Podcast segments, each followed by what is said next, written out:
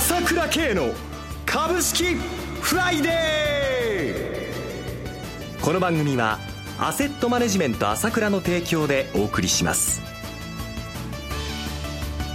皆さんおはようございます。岡本留美子です。朝倉慶の株式フライデー、今朝も株式投資で重要となる注目ポイントを取り上げてまいります。お話はアセットマネジメント朝倉代表取締役経済アナリストの朝倉慶さんです。朝倉さん、おはようございます。おはようございます。よろしくお願いします。よろしくお願いします。まずはこの1週間いかがご覧になっていますか？そうですね、ちょっと時間もかかりましたけど、予想通りですよね。18,000台、昨日乗せてきましたよね。はい。当然のことが起こってきたということで、年初よりちょっと遅れたけども、上昇基調変わらずということで、ここで、乗せてきたということですね。今日円安が一服してますので、今日もちょっと揉み合うかもしれませんけども、もう昨年の高値ですね、18,030円抜く動きに入ったのは必死というふうに見ていいと思いますよね。はい、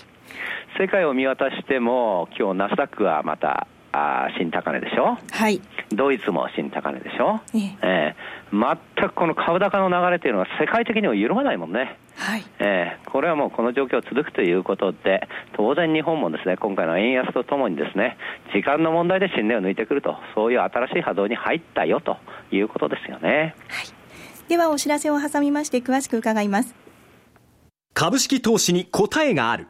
株高だからといって必ず設けられる保証はない。だからこそプロの情報が欲しい。そんな時に朝倉慶、経済予測のプロ朝倉慶の情報はアセットマネジメント朝倉のウェブサイトで日々無料でリアルタイム配信中。迷ったら朝倉慶、キーワード朝倉慶で検索を。アセットマネジメント朝倉は証券取引、金銭有価証券の予託貸付行為は行っておりません。また情報提供する金融商品のお取引では相場変動などにより損失を生じる恐れがあります。取引説明書、契約締結前交付書面などを十分にお読みいただき、ご理解の上お取引ください。金融商品仲介業者登録、関東財務局長金中第605号。ではまず先週末6日のアメリカの雇用統計、こちらはいかがご覧になっていますか？そうですね、そこがやっぱりポイントでしたよね。今回の流れを作ったね。はい、やはり雇用統計どうなるかなということは常に毎月、注目されているわけですけれども、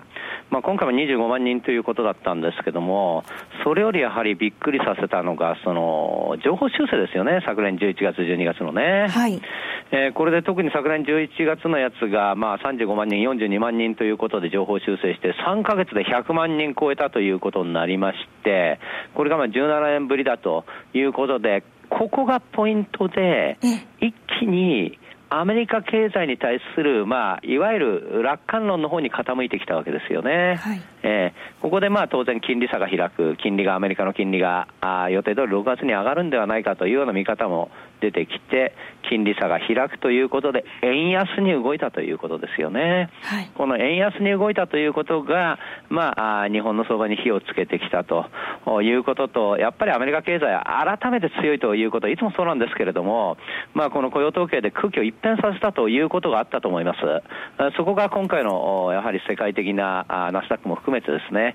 世界的な株高の引き金を引いたということは一つあったですよね。はい、はい、ヨーロッパ市場についてはいかがご覧になっていますか？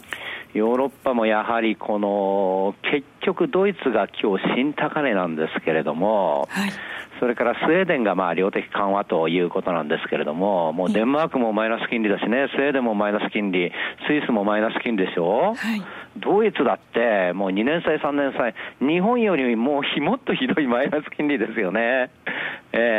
もうこういうふうに考えると、もうお金ジャブジャブなんですよ。もうこの政策というのは変わりようがないんですね。もう一貫してこの政策はもう世界的な流れなんですよね。それで面白いのが、イギリスあたりがアメリカとイギリスっていうのは金利を上げていく方と言われてたじゃないですか。はい、ところが今度はイギリスあたりもこの原油安ということで金利を下げるかもしれないという話になってきちゃってるんですよ。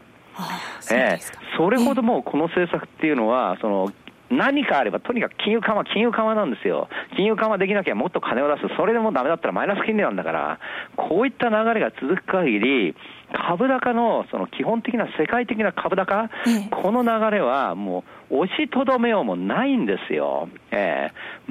全くこのね、世界的に見ても日本の細もですね、弱気になる必要はないというか、みんな日本の皆さんもやっぱりこう一般的に考えると株はどうなのかなってわからないなっていう感じで見てるじゃないですか、違うんだって、上がらないのがおかしいんですよ、この状況で、完全に出遅れてるわけだから、 PR で見たって PBR で見たって、配当利回りで見たって何から見たって割安なんだから、こんなんで上がらない方がおかしいっていう、こういった観点がいわゆるその平衡的な観念、普通考えてそうだろって私は言いたいんですね、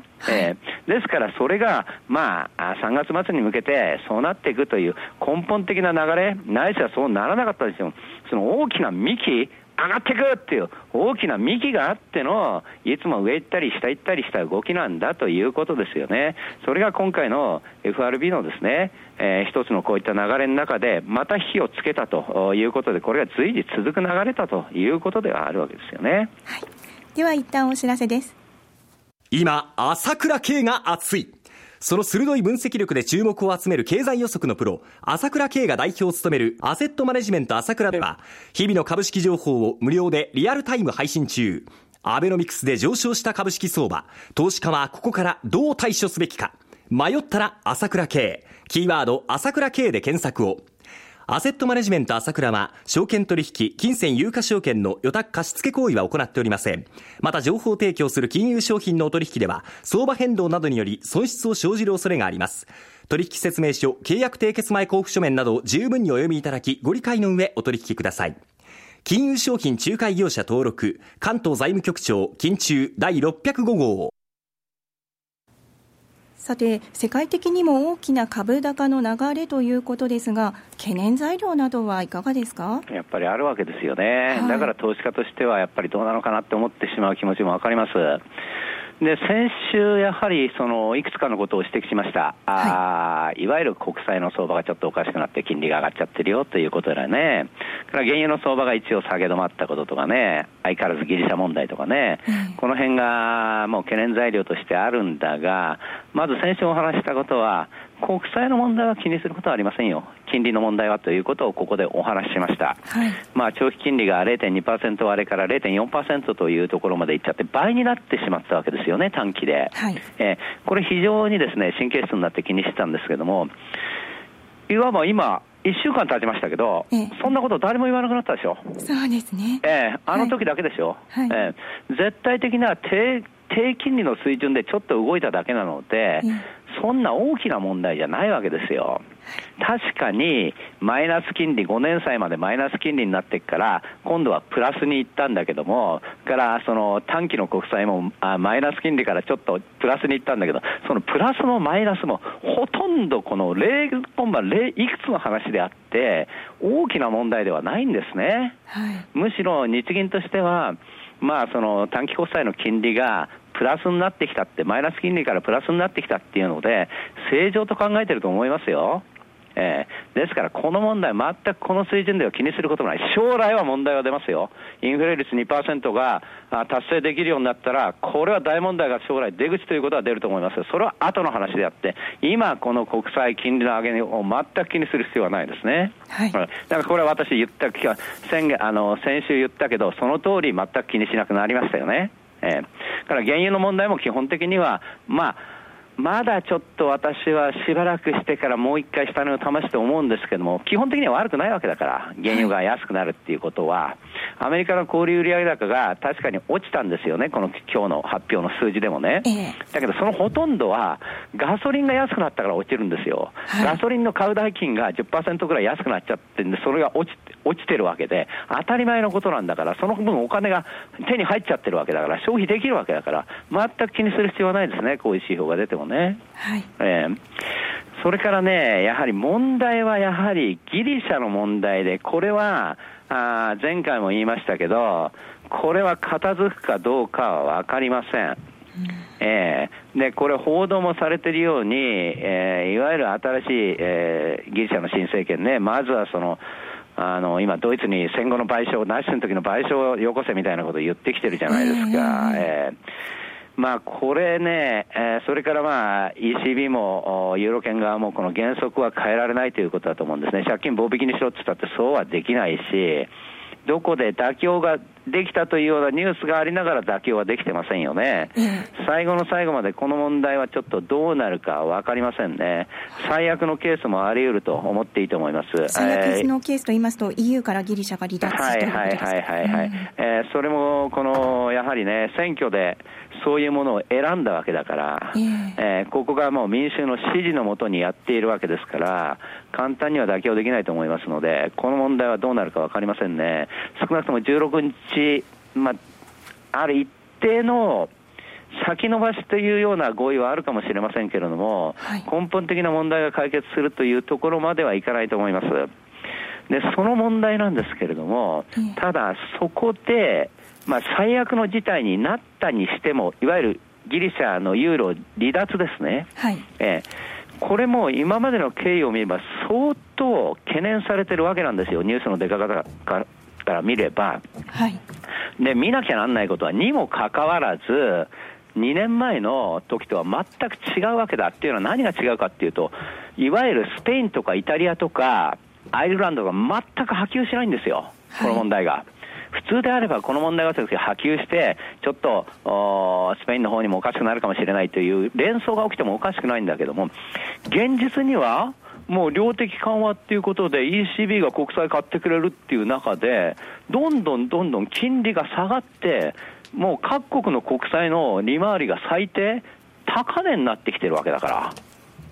だから全く問題が波及してないわけですよ。だから仮にギリシャの何が起きても欧州全般にですね、その問題が波及してですね、欧州危機、2012年の時のようなことはありえないですよ。今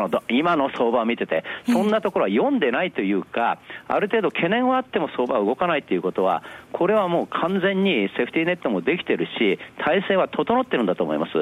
それでお互いが最終的な突っ張り合いをやってるわけですよね。ウクライナの問題も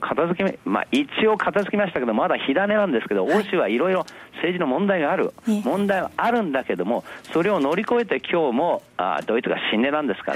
ら、この辺またそれほど気にすることはないと思っていいと思います。強気でいいですよ。朝倉さん、今朝もありがとうございました。お話はアセットマネジメント朝倉代表取締役経済アナリストの朝倉圭さんでした。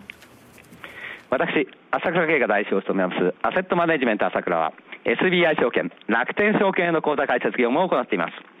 私どものホームページから両証券会社の口座を作っていただくと、週2回無料で銘柄情報を提供するサービスがあります。ぜひご利用ください。それでは今日は週末金曜日、頑張っていきましょう。この番組はアセットマネジメント朝倉の提供でお送りしました。